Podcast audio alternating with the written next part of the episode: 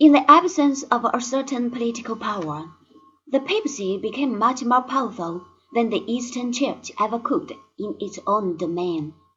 The disposal of Ravenna was not, of course, in any sense, a legal transaction. To give this business some semblance of a proper title, certain clergy forged a document, which came to be known as the Donation of Constantine. This instrument purported to be a decree of Constantine, whereby he made over to the Holy See all territories that had belonged to Western Rome.